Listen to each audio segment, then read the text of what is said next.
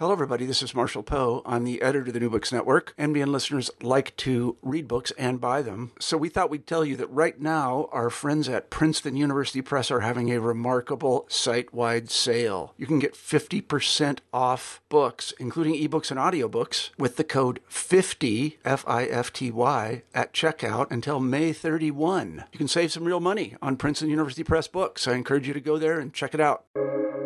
Welcome to the New Books Network. Hello, everyone, and welcome back to the New Books Network. We're here today with a very special conversation on conspiracy theories in the Middle Ages. I'm here, I'm joined by uh, Sean Field, Miri Rubin, and Michael Bailey. Hello, everyone. How are we doing? We're good. Happy good. to be here. It's fine. Yeah. Nice to see you. Wonderful. All right. Can you, um, I would love it if you would introduce yourselves, tell your listeners who you are and where you are and, and the like. How about we start with you, Miri? Sure. Um, I'm Miri Rubin. I am speaking with you from my little study at home in Cambridge, UK, where it's just a sort of blustery spring day. And I normally, in normal times, I would be in London teaching at uh, the School of History of Queen Mary University of London. And I'm interested in medieval religion, how people lived it, how people performed it, and what it caused people to do. So that will all feed very well into the study of conspiracies. Oh, that and indeed, Mike Bailey. Hello. Hi, uh, I'm Mike Bailey. I am coming to you from the middle of Iowa, um, also in my in my home, in a little corner of my home. Um, I teach at Iowa State University, and uh, I cover um, once again, as with as with Miri, I do um, religious history and cultural history. Uh, I tend to lean toward the the bad or the proscribed forms of religion. So uh, I work on heresy and superstition and uh, magic and witchcraft, and it is mainly the witchcraft angle that I'll be here talking about today. Wonderful. And Sean Fields. Hi, I'm Sean Field. I'm in my office here at the University of Vermont in Burlington, Vermont. And uh, I'm also professor of medieval history. And I'm interested particularly in religious history, like my colleagues here, and particularly in France. And one of the things that I focus on is relationship between religion and power, both on the side of things that might involve sanctity and the side of things that might involve heresy and inquisition. So uh, one of the topics that that um, interests me is the trial of the Templars in the early 14th century, and that's really the the hat that I have on today for this conversation. Excellent. Actually, and since you have the floor, Sean, please continue. Tell us what you tell us. Uh, wh- who are these Templars? Sure. Well, if you're not familiar at all with the Templars, they're um, a religious order, but a particular kind of religious order, one of the military orders, meaning that Templars are churchmen, like any other monks. They're vowed to poverty, chastity, and obedience, but in an order formed in the wake of the First Crusade, so formed in the early 12th century.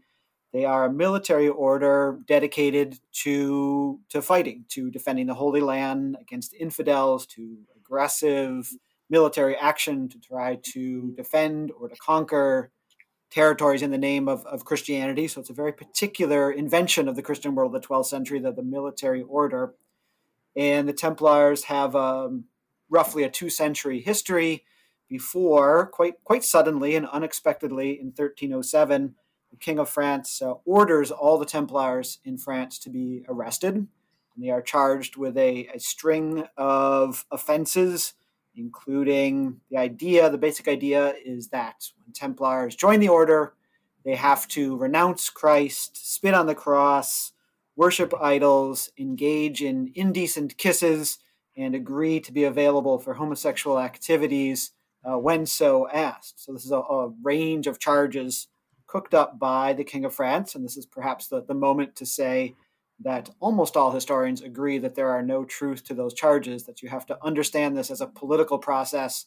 You have to understand the motivation as something that's coming from the French royal court. And across a, a five year process, in the end, the order of the temple was suppressed, not actually found guilty, but simply suppressed uh, by the papacy, by Pope Clement V. in 1312. And so, as, as we talk about the, the trial of the Templars as a kind of conspiracy theory, there's the actual moment itself. It's about a five year period to try to figure out what was really happening and, and what's behind these accusations and where the conspiracy lies.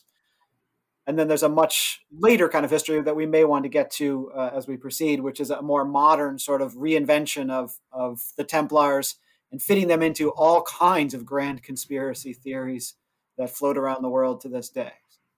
Uh, that's uh, I'm looking forward to discussing indecent kisses. Um, all right, and uh, Mike, what are you here to talk about today?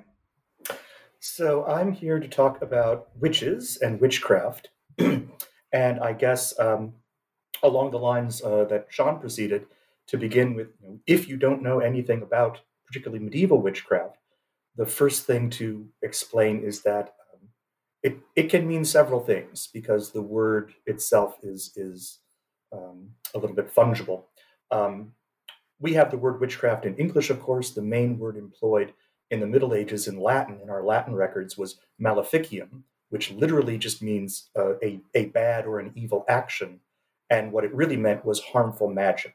So, at one level, you can call a witch anyone who performs, anyone who you think, who you suspect, is performing any type of magic that you feel to be harmful, you know, causing diseases or um, uh, hailstorms that are destroying the crops or making the animals sick in the fields, things like that. What then happens, and, and probably the more specific uh, development that we're going to be focusing on here, is in the late Middle Ages, really in the early 15th century, so that's the early 1400s, there is this uh, conspiratorial development. The idea emerges among authorities uh, who are who are um, attacking witches, who are prosecuting witches, that they are not functioning just as people going around having special abilities and performing occasionally bad magic that they are uh, in these vast conspiracies and in league with the devil, that they are not unlike the Templars, meeting at these uh, great convocations where they do all sorts of sort of extraneous, horrible things, uh, sexual things, and, uh, cannibalism, eating small children, um, and and worshiping and submitting themselves to demons and the devils. Um, and once again, we should say that there is no evidence that anything like this ever took place. This was all a construction um, in, in the minds of, of the people who wanted to construct it. So that is really the conception um, of, of witchcraft as, a, as its grand conspiratorial action that then goes forward into the early modern period, so the, the 16th, the 17th centuries, when the major witch hunts occurred in Western Europe, the really big ones. And those themselves were, were sporadic and they were, they were by no means universal all the time. And they occurred for all sorts of different reasons in different places. But underlying all of them was this idea, this this just basic fundamental idea that in authorities' minds, if you found one witch, there should be others because they were members of a group. So if you find one, you should start hunting for other ones. All right. So I'm seeing here kind of a link that like conspiracy theories are the idea that some people are getting supernatural help or doing supernatural things to get help for themselves but to harm others. Does that fit what you're here to talk about, Miri? Slightly. Um, I'm here to talk about, to go even earlier in time into the 12th century and to discuss um, the beginning, or at least the first time we hear of an accusation that Jews are obliged every year to identify a Christian child and to kill that child in recreation, in mocking, restaging, as it were, of the crucifixion and that this is a task that is allocated to a different Jewish community every year. And then that community has to sort out how do you find the child, what do you do, and so on. So, this is part of the story that um, was developed in exactly mid century, mid 12th century uh, England, in the town of Norwich, which at the time was a sort of important provincial town. And um, it was claimed that in 1144, a boy who was found in a wood outside the city, not far from the cathedral, showed all the signs of having killed, been killed by Jews. And so his family, we are told, promoted this story. And actually, the authorities, like the bishop and then the sheriff, people in charge, didn't really pursue it. There was nothing to pursue. It didn't sound credible. But six years later, a monk who had just joined the local cathedral uh, priory, the, the community of monks that lived in the Cathedral of Norwich, uh, arrived in town and maybe heard rumors about this story that had happened six years ago and no one did anything about it. And he decided this would be his life's work. And he goes literally like a cold case detective. He goes to the site, he interviews people, even finds witnesses that had never been taken into account before. And he manages, with all of that, to concoct a story, a very compelling story, about the Jews of Norwich having enticed an innocent boy of 12, William, to their homes, killed him in various cruel ways, and ultimately disposed of his body. But thanks to divine intervention, and I suppose we get that's where we get the supernatural that you mentioned. Signs are sent to good Christians and they discover the body, and so it unfolds. And yet, authority, that is power, which Sean talked about, power, power that regulated Norwich, both church and state, did not pursue it properly with the proper, good, virtuous intent. And so it waited for six years for our author to do the right thing, to create the narrative, to sell the narrative, and all with the wish of creating a proper cult for this little boy in the very cathedral that was now his home. And for the next 20 some years, he continues adding to his work stories of indeed miracles that occurred at that tomb, miracles that occurred thanks to the, the, the, the merits of this little boy which of course then just go to prove that indeed the accusation that he had developed was correct. But for us, I suppose the interest here is that that is the first telling, but it's not the last. So all of these ideas are, are compelling, right? The they get they get traction uh, in a particular point in history, and and and continue to have like uh, continue to have this long afterlife. And I'm interested in in what it is about them that makes them so compelling. And I've got several ideas. I really would like to hear from you about them. Um, I mean, one one thing we've discussed is that they they need to nest into an existing cultural touchstone or a narrative that makes sense. Um, do does that? How do you feel about this? I think that's absolutely right, and uh, it, it, no conspiracy comes is, is full of surprises. It's not science fiction. It's actually about very artfully pulling together what are either facts or notions that exist within the culture that have a certain uh, um, authority to them, credibility to them, and then combining them in a, in a new way. So, in the case of the boy, is the context of the crucifixion, uh, the fact that Jews were understood as, as knowingly having led to Christ's uh, to Christ's death. Um, various associations with uh, cruelty, therefore, arise from that. But the interesting thing is that in that first iteration in Norwich, not much happened. Not much happened. And actually, not much happened for a while, although the story sort of traveled as an interesting story uh, through manuscripts and forms of communication within religious orders. It's only 111 years later that, when it was retold in a quite different context, that it worked. But what's really interesting about uh, this artful uh, author who created this early text, this hagi- well, first of all, he used hagiography, writing a life of a saint. He used a genre that was really familiar at the time. So he wasn't presenting some boy, some odd boy. The boy had all the hallmarks, according to him, of indeed a martyr worthy of worship, worthy, worthy of cult, but also just all sorts of details of humdrum day to day, the way the boy's mum was represented, the way the city is represented, was all there to reassure people that the story may be a new one, but there's so much about it that is familiar that, uh, including citations from the Bible, that it gives it that sort of truth value. And that tends to be the case with most conspiracy theories. One of the things that links all three of these examples together is surely that in medieval Europe, which is a deeply Christian society in terms of its power structures, a true conspiracy, a vast conspiracy, a conspiracy that threatens all of society is an anti Christian conspiracy, a conspiracy on behalf of the powers of, of darkness or the infidel or the enemies of Christ, so that some of the same accusations against Jews are similar to those that are made against heretics, perceived heretics, that are made against the Templars and eventually made against witches.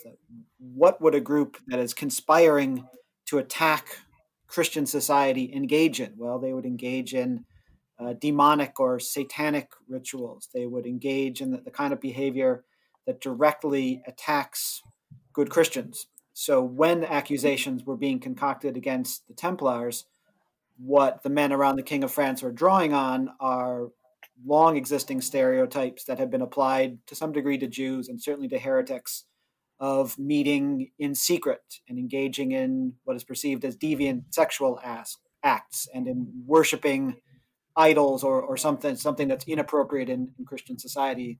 That's that's what links them to a something larger, not just acts that are that are harmful, but a conspiracy, an organized attempt to to harm Christians. And to a large degree, I think Mike can pick up from there. But those are the same stereotypes and accusations that lie behind early witch trials. Yeah, absolutely. Um, in terms of really uh, picking up on both what what Sean is saying and what Miri said, um, the the reality behind witchcraft or the or the, the conspiratorial fever dream of what witchcraft can be thought of is is the fact that there are in fact people all over medieval Europe who who are believed to have and claim to have magical powers. You know, there there are these um, um, men and women, although they tend to skew uh, more women than men, um, who are healers and diviners. They can they can predict the future. They can uh, communicate with the dead. Um, you know, just just as today we might go to a, a séance or something like that. Um, they can perform love magic.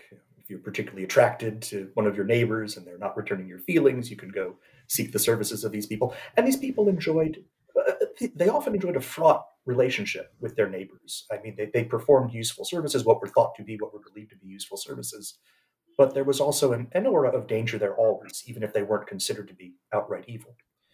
And then you have the authorities coming in um, and really taking taking from their own angle known elements, the elements Sean is talking about, uh, these deep rooted um, ideas of of what an anti-Christian conspiracy means and what sort of actions it entails, and just kind of loading that onto these people, just kind of saying, well, they must be doing this too. They must be. They must be first of all meeting in groups uh, and at those group meetings, which are in witches' cases are called uh, witches' sabbaths, they must be doing all of these all of these horrible things. And we see very clearly elements elements from anti-heretical rhetoric and elements from anti-Jewish rhetoric uh, being poured into the emerging stereotype of witchcraft.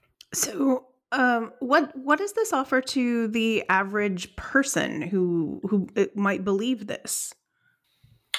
Well, I'll I'll start with witchcraft because it, it may be it may be the odd case out, um, because I I would say for the average person, the stereotype of witchcraft doesn't honestly offer all that much, and one of the main reasons we know this or, or think we can assert that is that we see in in the 15th century, starting in the Middle Ages, and really all throughout the period of the major European witch hunts. So for the next couple hundred years, the the the great stereotype, the great conspiratorial stereotype, the sort of cosmic level evil that witches represent, isn't what ordinary people ever seem to be concerned about. They are concerned that my child has a fever, my cow is no longer giving milk, my field is not productive, my neighbor's field seems to be. I would like that to be the other way around, if at all possible. Um, so what you really see with witchcraft is uh, authorities exerting their power. We've all talked, uh, already started to talk a lot about power here. Authorities exerting their power to impose that idea, which I think it's fair to say the ordinary person or the, or the quote unquote average person isn't averse to, precisely because it does, that stereotype, as outlandish as it can get, still does plug into these, these other patterns, these other frameworks that they are familiar with, that they sort of heard about all their lives. So, yeah, there, there are people who go off and do this sort of thing. So I can I can somewhat believe that um, people who perform magic would also do that. But um, it doesn't really particularly do much, I would say, for uh, average people. It does a great deal for figures in authority. Um, they can they can use it as a tool in, in several ways on their own regard, and that's probably something we'll get into as we as we delve more into the power power aspect of things. But I was, I was I was just wondering once it's normalized, once it's available, this like this new diabolical witchcraft that you've documented so well from the 15th century on. Once people are more used to hearing about it, hearing stories about it, and it circulates very widely because of the spread of sort of news of trials and and and woodcuts and whatnot. So don't you think that it helps people at least explain the presence of evil and malfortune? And in that sense, there's a sort of I mean, not automatically. Somebody has to suggest, and often the agent of suggestion is some sort of official, or maybe a parish priest, or maybe just a neighbor. But that it does explain the existence of malfortune and and evil in the world. Yes, I would say you you are absolutely right on that. It, and it sort of adds adds this grander level to it right? Um, you know, my own personal misfortune Cosmic. is not simply a misfortune that has happened to me.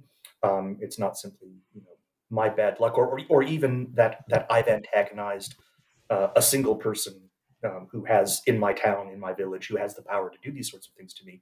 It adds this cosmic level. I'm caught up in this in this grand combat, really combat against the devil, combat for Christian society. Um, we do definitely see that um, some of the some of the greatest witch hunts when a witch hunt really catches fire, which is an awful metaphor there, but I'll go with it. Um, it certainly involves this this uh, a community buying in, a whole community buying into these concepts. Um, I think immediately of it takes us over to the North American sphere, but the famous uh, case of Salem, you had a whole community that that for various reasons uh, was very very ready to become energized by this larger idea that um, it was not simply individuals suffering misfortune, but we as a Christian community are under assault. Uh, that's what's going on. Um, and that's what we need to combat here. So, yeah, I agree completely. But the Salem case is really interesting. Just to, to follow that is because of the involvement of, of children or girls in, in, in the case of Salem. So mm-hmm. um, we all know what it's like. And I mean, in the United States, um, respectfully, but uh, a whole conspiracy has been constructed around the issue of anxiety about children, pedophilia, and so on. So these cases of the ritual murder, they're always about children, mostly usually boys, but some girls as well. And and we know what sort of panic and guilt and and anxiety set in when a child disappears, even before you found a body, just a child disappearing, say like in the case of Lincoln 1255, the accusations against Jews started before the body a body was found. So um, so there are particular moments of vulnerability and willingness to buy into the story when alternative explanations perhaps are too awful or too close to home. Mm. Yeah, yeah, I think um, it always seems to be that conspiracy conspiracy theories manifest when there is when there is some type of other pathology in the system. Um, uh, when there is something, you know, some reason for people to gravitate toward them. And in other situations, this, this is one of the hardest things to explain in the history of witchcraft. In other situations, people simply don't. You know, the spark is is ignited, uh, an accusation is made, but it simply doesn't catch on, and ultimately, it, it you know the, the wave of concern just kind of dies out, and nothing like a full conspiracy is is generated in that case. Talking about the original trial of the Templars, it's a little little different, um, in large part because it's not entirely clear whether most people in France, whether most people across Europe, actually believed in the guilt of the Templars. It's just harder to say. Obviously, we don't have you know public relations polls and CNN uh, flash polls and that sort of thing. Um, it's not quite the same kind of long lasting conspiracy theory that pops up over and over again. People have suggested that perhaps it was satisfying to think that if the Templars were accused of really being an anti Christian force, they weren't what they seemed. They're supposed to be the force defending Christians, defending the Holy Land. And in fact, the long, you know, two century history of the Crusades had ended in complete military failure. The Crusades had not succeeded in retaking the Holy Land. If anything, Islamic power was on the rise by the early 14th century. That perhaps it was satisfying to think, well, now we have an explanation for that. The Templars were really sort of secret agents working against us. And that, you know, that sounds logical when you say it, but there's actually not much evidence that anyone was really thinking that in the early 14th century. In fact, we have uh, a lot of silence in terms of what people really thought at the time. We have little little hints that that not everyone believed in the guilt of the Templars. You know, Dante famously uh, did not. It's it's not really clear that Pope Clement V ever really believed it.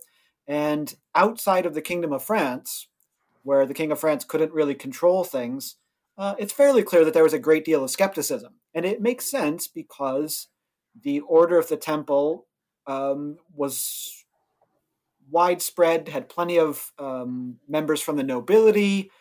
To say that every Templar in Europe was a member of a secret anti Christian conspiracy is to say that a lot of people's brothers and uncles and cousins uh, were members of this conspiracy.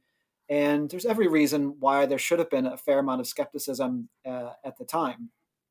So, in the case of the Templars, asking the question of why people might want to believe in a vast conspiracy involving the Templars uh, really doesn't have as much purchase until you get into the more modern phase of, of why everyone's so eager to involve the Templars into their conspiracy theories. And I mean, we're jumping ahead a little bit of the story, but why why does that work? What's the traction there then? Right. Uh, well, if we want to jump ahead uh, first and maybe circle back, you know these uh, all three of these uh, medieval conspiracy theories have different kinds of afterlives and as you get into the late 18th century the early 19th century uh, it's the period in which the, the witch trials are fading away. In a certain sense the uh, blood libel as miri can, can tell us in more detail has a, a really vicious 19th century comeback. Um, but the late 18th century early 19th century is where for several different reasons europeans become newly obsessed with the templars. And coming out of perhaps first a kind of offshoot of Freemasonry with a kind of ever more elaborate sort of internal um, building up of supposed secret grades within Freemasonry. The attempts to to insist that that Masonic lodges go back to the Middle Ages, which they, they really didn't, um, links up to some kind of underground secret existence of the Templars. And the Templars were perfect for this precisely because they didn't exist anymore. They weren't around to exist anymore. If you tried to claim that they, uh, you know, had secret links to other military orders, like say the Hospitallers, they they sort of did have a continued existence into the 18th and 19th century. The Templars are the perfect the perfect place to define uh, a supposed order that could link up to the modern world, precisely because it ceased to exist in the early 14th century under mysterious and, and difficult to understand circumstances. But then going into the early 19th century, partly coming out of that same context and partly just emerging out of more of a 19th century romantic nostalgia for the Middle Ages, you have the emergence of, of all kinds of claims of, of neo Templars, of, of, groups, some, some clear charlatans, others maybe more sincere but somewhat deluded people who are claiming to be the legitimate heirs of the Templars. Some of them realize they're recreating something from scratch because they want to, but others claim that they are the, the heirs of a secret underground tradition that goes all the way back to the Middle Ages. And once this is out there, then the Templars become this key element in esoteric thinkers, occult thinkers who want to construct some kind of narrative of an alternative source of secret knowledge that often goes back to pre Christian ideas that will usually involve some kind of chain from Gnostics to Manichees to Cathars to Templars to some kind of early modern manifestation that can be presented either in a heroic way. These are free thinkers. These are the, the secret tradition that kept alive sources of knowledge that powerful church and state wanted to suppress but never quite managed to. Or they can be presented as evil plotters. These are the evil satanic uh, heretics and sources of black magic that have always plagued society and, and need to be stamped out. And and in that in that manifestation in the 19th century can can work in you know anti-Semitic charges and the elders of Zion and then you know all kinds of evil forces behind the scene. So the Templars become a linchpin to an endlessly malleable attempt to define secret change of knowledge precisely because they don't exist anymore. They can be made to stand for anything. They can be pushed in one direction or another and fit into almost any scenario. Uh, and they, you know, you can't even have a good conspiracy theory by the 19th century unless you get the, the Templars in there in there somewhere. If you didn't have the Templars in your conspiracy theory, you clearly weren't really trying. Sure, fair, fair enough. But this question about who believes that's just been elaborated, but also which started with Mike's comment, it's so interesting in the case of, of ritual murder or, or child murder, and then it gets more elaborate, and the claim is that the Jews actually require the blood that is had out of the child's body and that they harvest this blood and they use it from a whole range of uses be they liturgical to to to to, to make for the uh, to, to, make the passover matzah to um, to for cosmetic reasons to get rid of their terrible pallor. So um, but in fact there are very very few cases across europe there are literally just a few tens over almost a thousand years where people were really accused and it went through the system and they were found guilty. Now, that is one bar of sort of by which we may assess the uh, the toxicity of it. But just imagine having this story being told about you, even if you're not dragged into court for it, because you know going to court, you have to have someone really wanting it to happen, and that's usually a bishop or a leader or some. And in those cases where it beca- they became these accusations became famous court cases, like in Trent in 1475, we know exactly who the actors are, and some of your guys who are also Mike uh, so interested in persecuting uh, or prosecuting and persecuting witches were also uh, very interested and involved in uh, the case of Trent. So, so we have to imagine, therefore, how does conspiracy harm people? Why is it harmful if it doesn't always take the form of a sort of a nasty trial and its end, like for so many of your witches and for your Templars and for, in a few cases, also for Jews? It's the noxious literature, it's the representations, it's the images that so sadly late in my life, I see them now everywhere. When I was a child, I was, you know, growing up in a world that, as it were, you're never going to see these images again. So, so I think the conspiracy isn't is is about the creation of that sort of set of alternative sensibilities, accusations that clearly satisfy in a whole series of ways those who use them and produce them, but are also of consequence to those who bear them, as it were, who are the suggested accused or associated with it, even if it doesn't ultimately literally claim their lives, it becomes part of a sort of environment of what is believable about a certain group, which in itself creates obviously suffering and exclusion and un- great unpleasantness. Yeah, I, I see the exact same dynamics at work in witchcraft accusations and, and conspiracy ideas that circulate around around witches. Um, the numbers are much higher. That is, the numbers of the real dead yeah. are much higher. There were probably uh, around 50,000 people executed for witchcraft across Europe. And that is just in you know, legal, formal trials. But we certainly also know that around that, there's this, there's this penumbra of, uh, in some cases, people who were, were lynched, let us say, were subject yeah. to popular justice yeah. uh, because of suspicions of witchcraft that could lead up to up to including um, being killed. And then, as you say, as as Miri says, just uh, this this notion that these accusations are a potentiality out there um, that really could, in the case of witchcraft, could come to focus on almost anyone because witchcraft. The the one difference, the one one quite significant difference probably between witchcraft as a conspiracy um, and and Jewish ritual murder as a conspiracy theory is that anyone, in theory, could become a witch. There are certain demographics, you know, they tend to be more women than men. Uh, they tend to be poorer rather than from upper levels of society and so forth. But they're not a pre-existing group. Prior to the accusation of witchcraft, you're not walking through the late medieval world and saying those are the witches. They live over there in their community, and these are the non-witches. It, it doesn't work that way. So, witchcraft becomes this really uh, tremendously useful for authorities of, of all ilks. Tremendously useful concept that can just hang over the society and to some extent to some extent discipline everybody uh, by teaching them you know by teach by presenting the opposite therefore teaching them this is what you should be as a good christian. This is what you should be the opposite of what these supposed witches are. Another way that you could think of this as uh, in some ways corrosive of people's um, ability or desire to analyze the world around them rationally. Is if you think of a late medieval world where belief in witches' sabbaths is apparently fairly widespread, late medieval or early modern world, and where belief that Jews conspire against Christians is fairly widely spread, then not only does that contribute to people walking around and feeling as though there is a vast, perhaps intertwined conspiracy out there against Christians.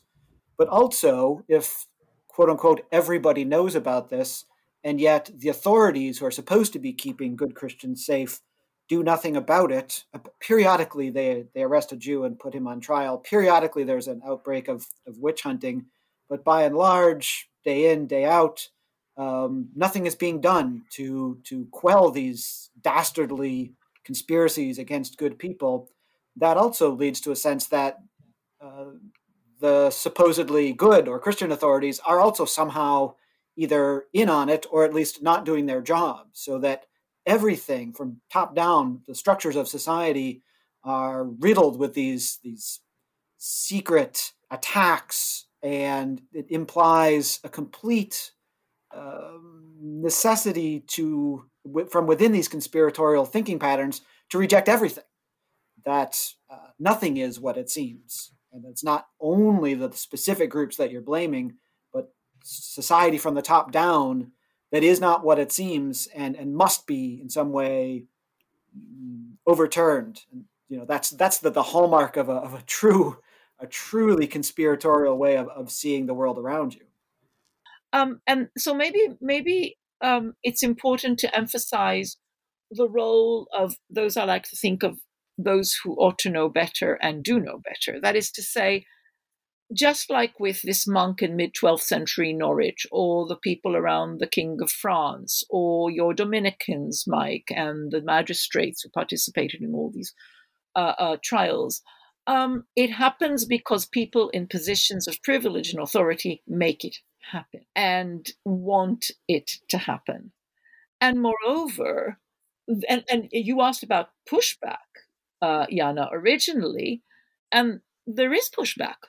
There is pushback at the time, but of course, the pushback is but a sign of how important the struggle is because there are people out there who are equally in thrall to the devil or to whoever is operating, which is mostly the devil.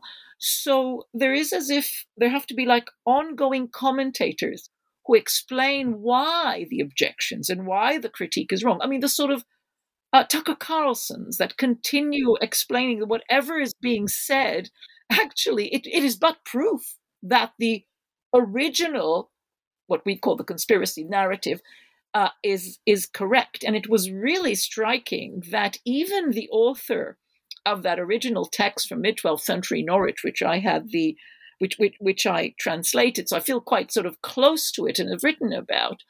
Um, there, he even the person who writes it, he almost preempts criticism of this rather outlandish and novel story that he's trying to put out there by telling us that yes, people in the monastery were against it, but he fought through. He was committed, and ultimately they were punished with various gruesome deaths and whatnot.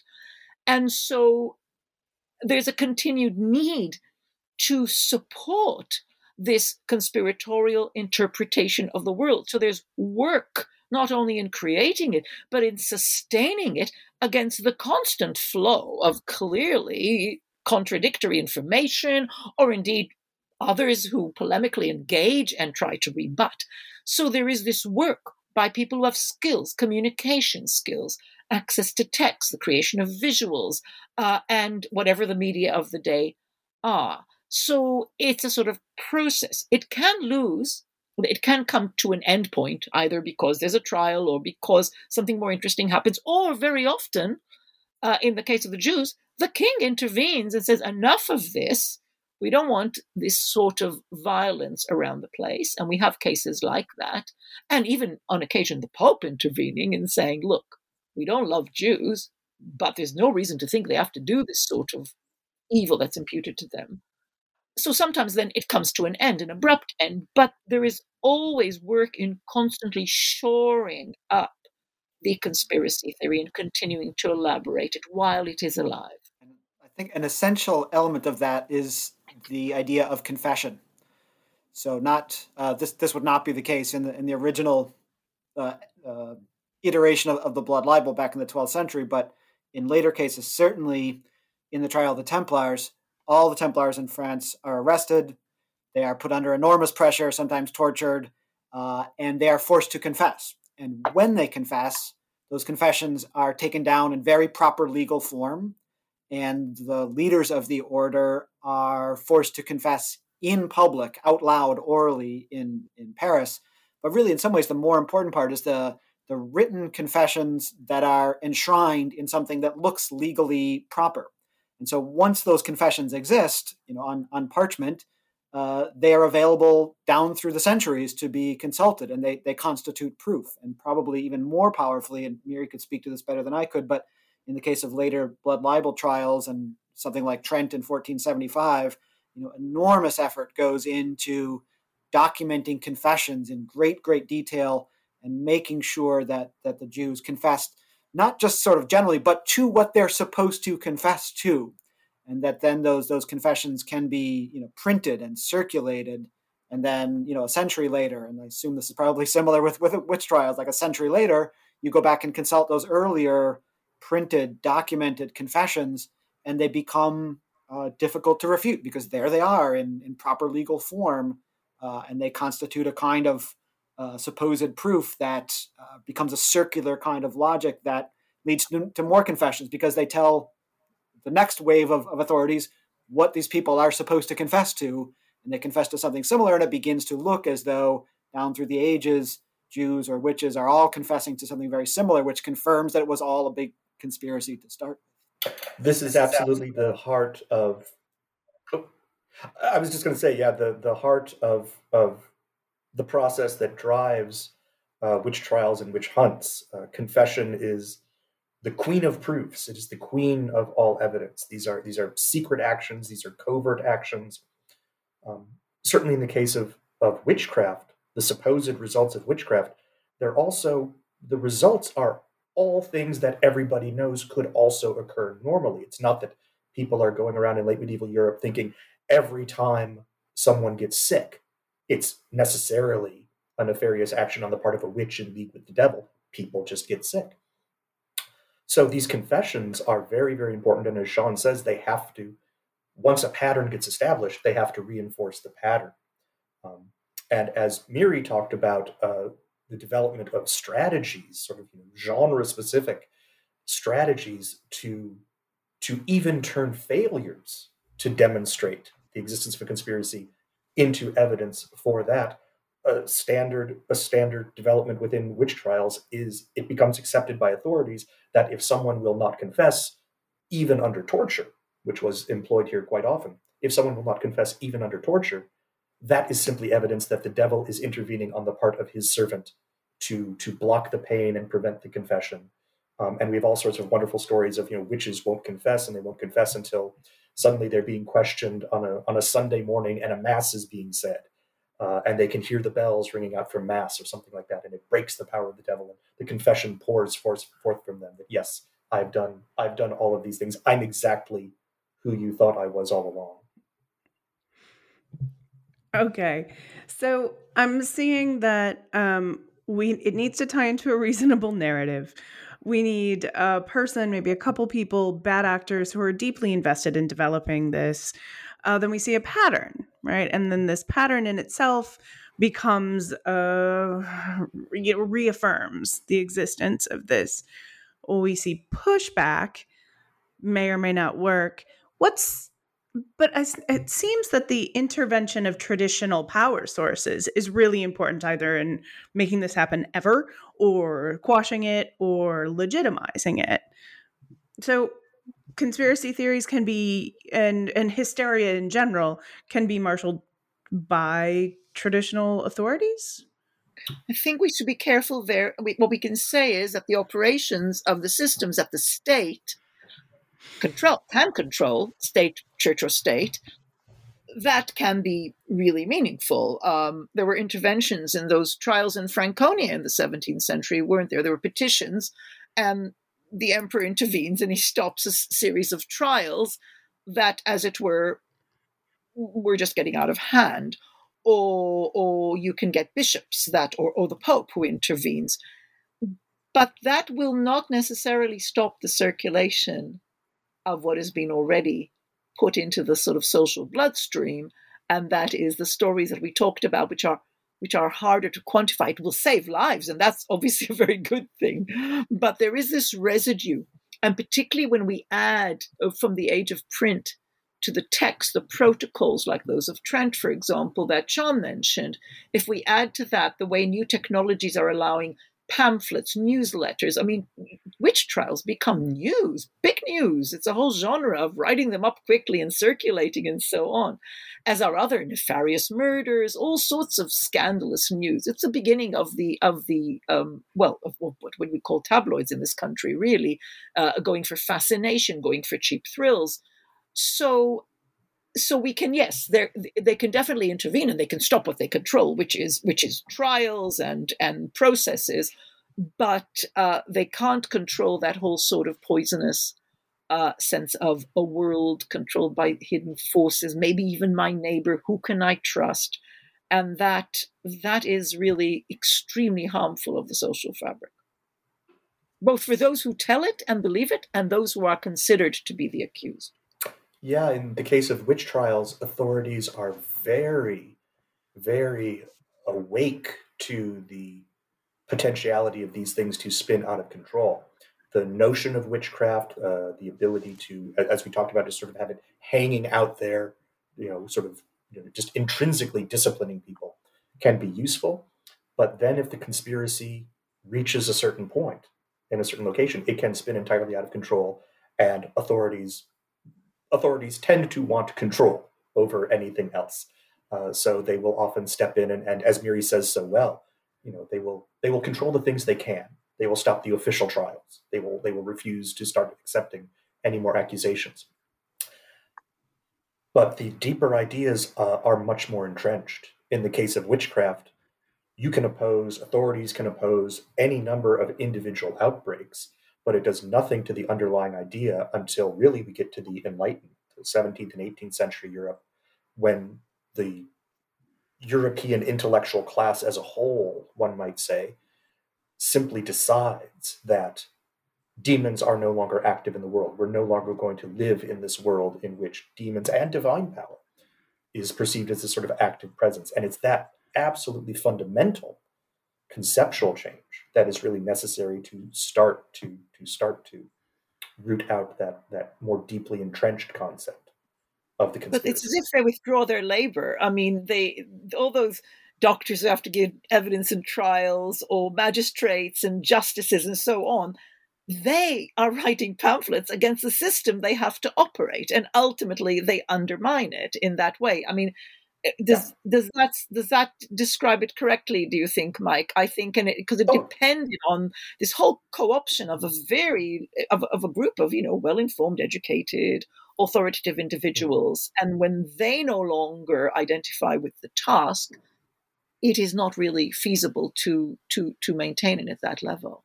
Yes i'd say exactly. And and, and it's this uh, important distinction. They can they can oppose authorities can oppose certain individual outbreaks, manifestations of the conspiracy, simply saying, you know, yes, witchcraft exists, but not in this particular case. Or they can engage in this much more difficult and deep-seated um, sort of objection where, where they they turn their back on the system they in, in sense created uh, and start to to undermine it and they have to work to undermine it just as they had to work to create the conspiracy to add their support to the conspiracy to put their energy behind the conspiracy um, once once that stone gets rolling down the hill uh, it takes a considerable amount of, of effort over a period of time to slow it let alone stop it in the case of the templars it's probably the clearest example of one source of central power, state power, launching these accusations, King Philip IV of France and the men around him. Uh, and they attempt as best they can to control the entire narrative. They have, uh, you know, written accusations that uh, lead to the arrest of all the Templars all over France with really impressive efficiency, all on the same day, October 13th, Friday the 13th, October 13th, and 1307.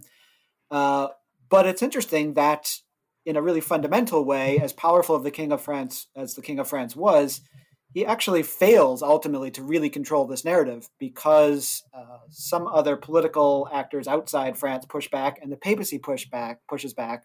So in the end, the Order of the Temple was not found guilty or convicted. It was it was simply suppressed by the Pope in 1312, and it was suppressed using the logic that essentially there had been too many rumors, too many bad things said about the, the order. It could no longer really function. It just wasn't feasible going forward.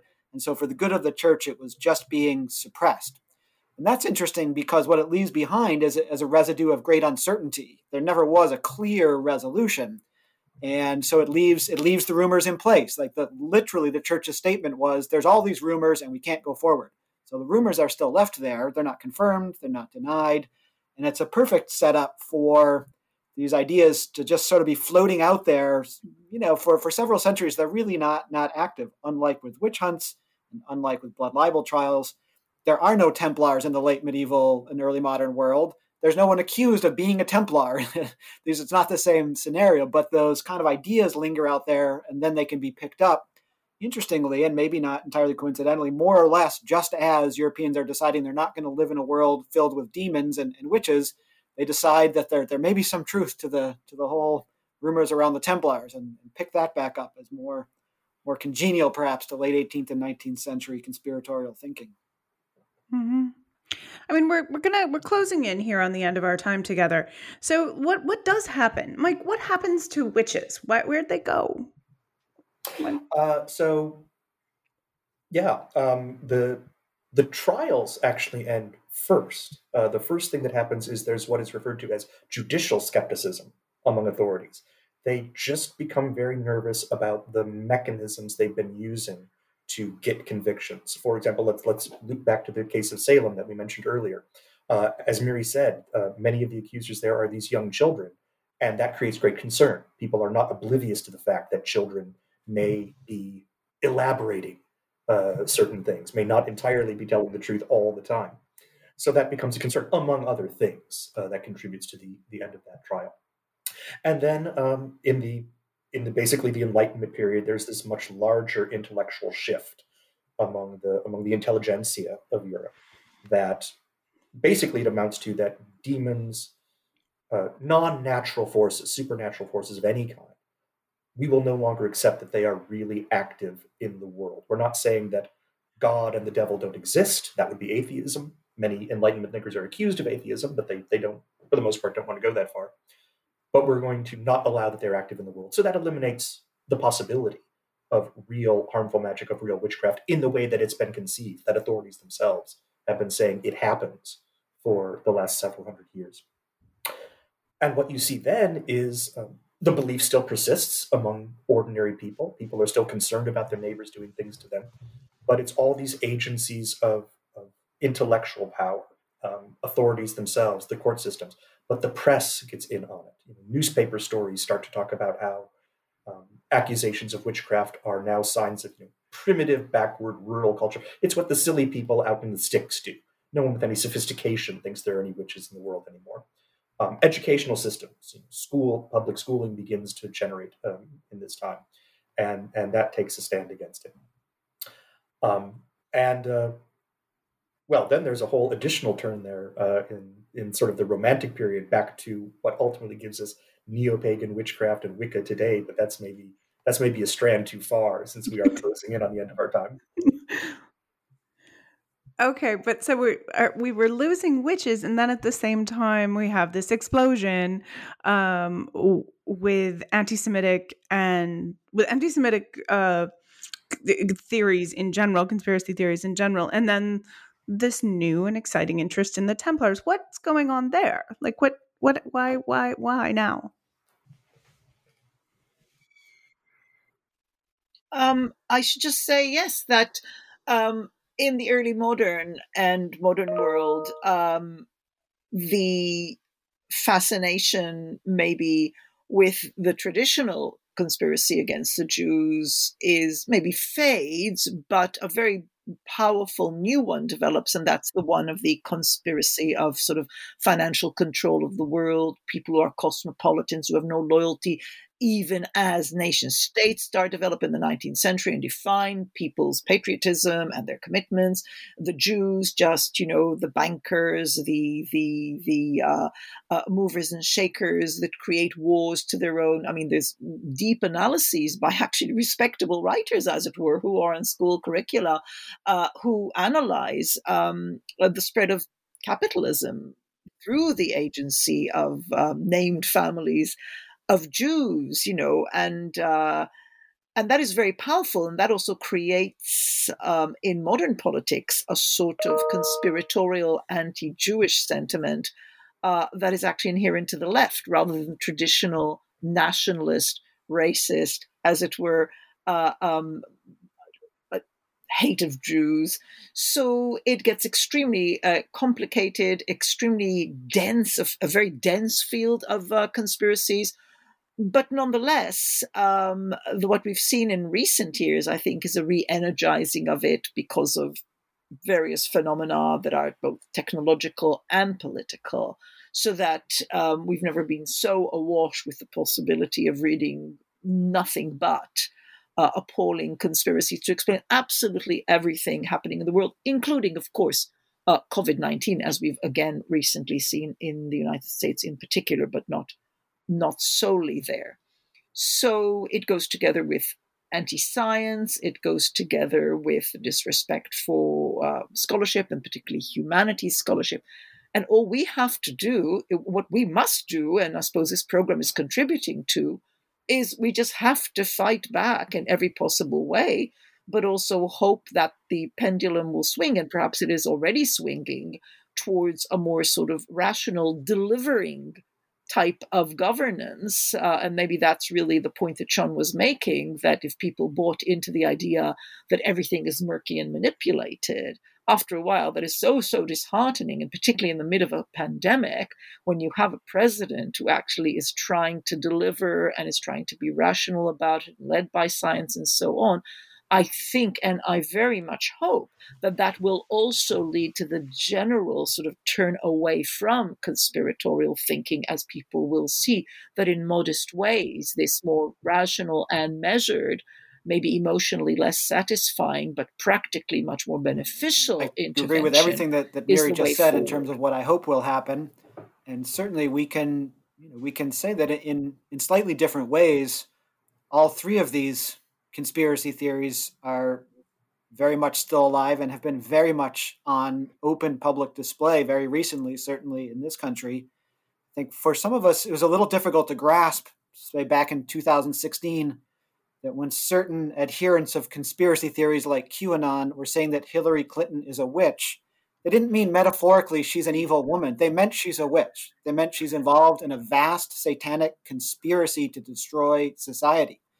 And only when you really understand that they're serious do you understand why so many people who were not very impressed with Donald Trump were never, ever going to vote for Hillary Clinton, uh, and why they became convinced that Donald Trump had some practically supernatural mission to save us from that, that satanic conspiracy. Uh, and certainly, uh, we're all well aware that it's not difficult to see how anti Semitism feeds into some of these same uh, conspiratorial ideas. Uh, and even if you think about the Templars, m- mostly Templar conspiracies, conspiracies over the last few centuries have been fairly harmless. There's no great harm in reading a Dan Brown novel that tries to work the Templars into some, you know, vast secret theory of how the truth has been head, hidden from people over the last, you know, 2,000 years. Um, but of course, it's less harmless when you see people at white nationalist rallies and at the, the attack on the Capitol in January 6th waving Templar insignia or memes that have gone around showing Donald Trump uh, somehow not obese as he really is, but as a buff Donald Trump dressed as a Templar to defend, you know, good white Christians against their enemies. You know, that's that's not harmless at all.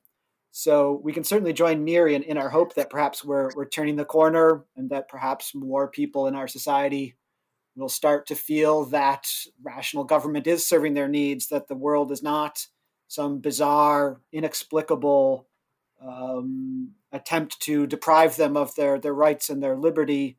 Uh, we can certainly hope so, and we can certainly do our best to push back on these things.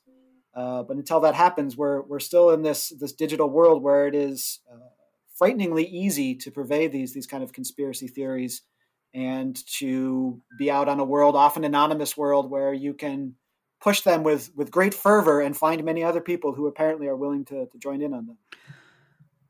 Hmm. Are we? Is this an optimistic moment? I'm. I'm not certain. I mean, but I think I, I, see, I see a way that conspiracy theories and belief in the inexplicable uh, uh, this inexplicable the idea that the world is a very bad place but it's not my fault could be reclaimed right? In, and that if you if we take part in self-governance then then you know if we we do our part to uh, to learn and to to and to fight this kind of ignorance maybe like we can reclaim our world from these violent tragic events. I think one thing we can all say is that these conspiracy theories pessimistically never seem to die entirely. They always seem to regenerate themselves somehow. But optimistically, they do rise and fall. They do decline. They surge at particular moments, but then they do always recede. And so we just have to hope that we are at a, we are past the surge and we are on the point of decline. It applies to so many things think we'll it's just... useful too not to be uh, entirely condescending to people who feel disengaged from the world around them. It's not entirely conspiratorial thinking to think that in recent decades the global economy has benefited a small number of people enormously and left others behind. That part of, of the analysis is not irrational. It's it's irrational then to to construct a vast conspiracy that explains that. But to say that, you know, the forces of, of the rich and powerful have vested interest in in keeping power structures the way they are is, is not entirely conspiratorial. So if we really want people to be able to feel that governments and economic structures uh, benefit them and are something they should have faith in, you know, we need to be honest about the way our, our global economy is is very unfair to, to many people. Yeah, fair. All right. Well, perhaps that's where we close then. Um, by again taking a, a, reasonable and honest approach uh, to the world around us. I cannot thank you enough for joining me for this uh, conversation. So enlightening, such a good time. And uh, yeah, let's we can we can do this again. Well, maybe not this exact conversation, but I'd love to chat with you again. Thanks so much.